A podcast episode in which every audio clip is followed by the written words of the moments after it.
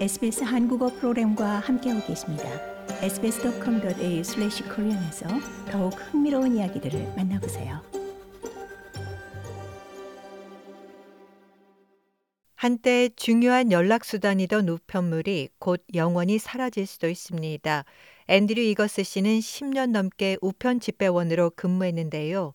그동안 큰 변화를 볼 수 있었다고 말합니다. Yeah, definitely the decline in, in letters. Um, but like we were saying before, it's um, 이거스 씨는 편지는 분명히 줄었지만 소포는 아주 많다라며 13년간 집배원 일을 했는데 매 순간 그 일을 아주 즐겼다라고 말합니다. 또 고객과 얘기하고 아이들이 우리가 오는 것을 보고 표정이 환해지는 것을 보는 것. 나는 이 일을 사랑하고 매일 일하러 오는 것이 너무 좋아서 직업을 바꿀 이유가 없다라며 이 일에 대한 애착을 표합니다. 하지만 그의 의지와 상관없이 그의 일상적인 작업과 그가 처리해야 하는 서비스에 변화가 올 수 있습니다. 호주 우체국은 매일 제공하는 편지 배달 서비스에 대한 재검토가 진행 중이며 그 결과로 해당 서비스가 곧 축소될 수 있다고 밝혔습니다.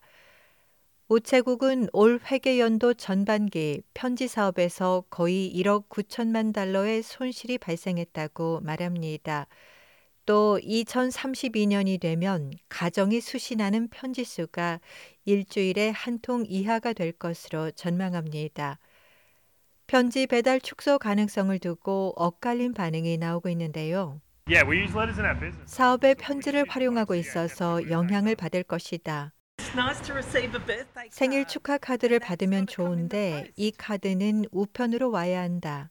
I'm old, so I like 나이가 있어서 모든 걸 이메일로 받기보다는 편지로 받는 것을 좋아한다.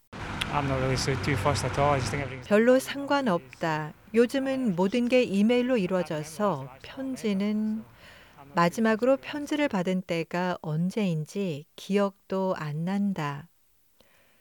연방정부는 우체국의 비즈니스 모델 재검토를 통해 편지 대신 소포를 우선해 두는 방안을 검토할 예정입니다. 소포는 호황을 누리는 사업 부문으로 지난 회계연도 5억여 건의 배달이 이루어졌습니다.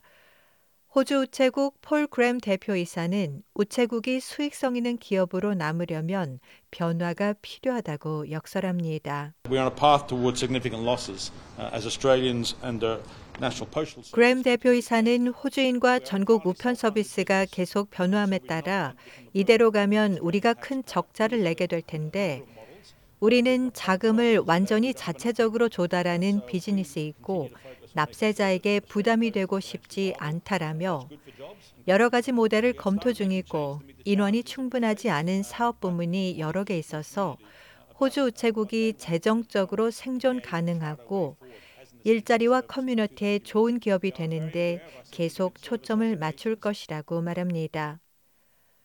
우체국의 이러한 의무는 대부분 1980년대와 90년대 수립됐고 국내 가정의 98%에 주중에 매일 또 99.7%에는 일주일에 최소 두 번 편지를 배달하는 것을 포함합니다.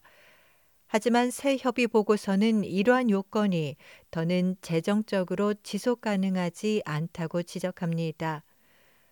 통신노조 쉐인 머피 전국위원장은 우편 서비스 변경은 모두 서비스를 증진하는 것이어야 하고 약화해서는 안 된다고 강조합니다. We are committed to the review of Australia Post in the interest of protecting 머피 위원장은 우리 노조원 수천 명의 일자리와 그들이 커뮤니티에 제공하는 서비스를 보호하기 위해 호주 우체국 재검토를 전적으로 지지하지만 회사가 상당한 재정적 압박에 직면한 시기에 경영진에게 수백만 달러의 보너스가 지급되는 것을 가만히 지켜보지만은 않을 것이라고 말합니다.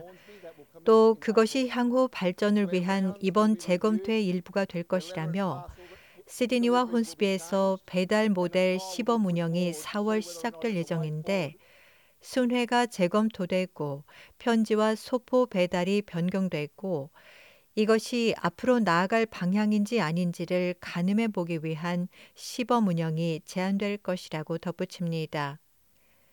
협의 절차는 4월 말까지 진행됩니다. 하지만 미셸 롤런드 연방통신장관은 편지 발송이 쇠락기에 있음을 인정하면서도 한 가지는 변하지 않을 것이라고 말하는데요. But it is our absolute intention, and we make this crystal clear up front in this. 이 협의안에서 명백히 밝힌 대로 호주 우체국 민영화는 없을 것이고 모든 현대화 절차에서 지방과 시골에 필요한 서비스를 제공하는 것이 그 무엇보다 중요한 것이 돼야 한다라고 롤런드 장관은 강조합니다. 호주에서는 200년 이상 우편 서비스가 제공돼 왔고 세계 대전을 비롯해 국가적으로 가장 큰 역경의 시기에 이 서비스가 필수적인 역할을 했습니다. 아주 오랫동안 일상적으로 행해졌던 편지 쓰기와 붙이기가 머지않아 역사 속 추억으로 사라져버릴 수도 있습니다. 좋아요, 공유, 댓글, SBS 한국어 프로그램의 페이스북을 팔로우해 주세요.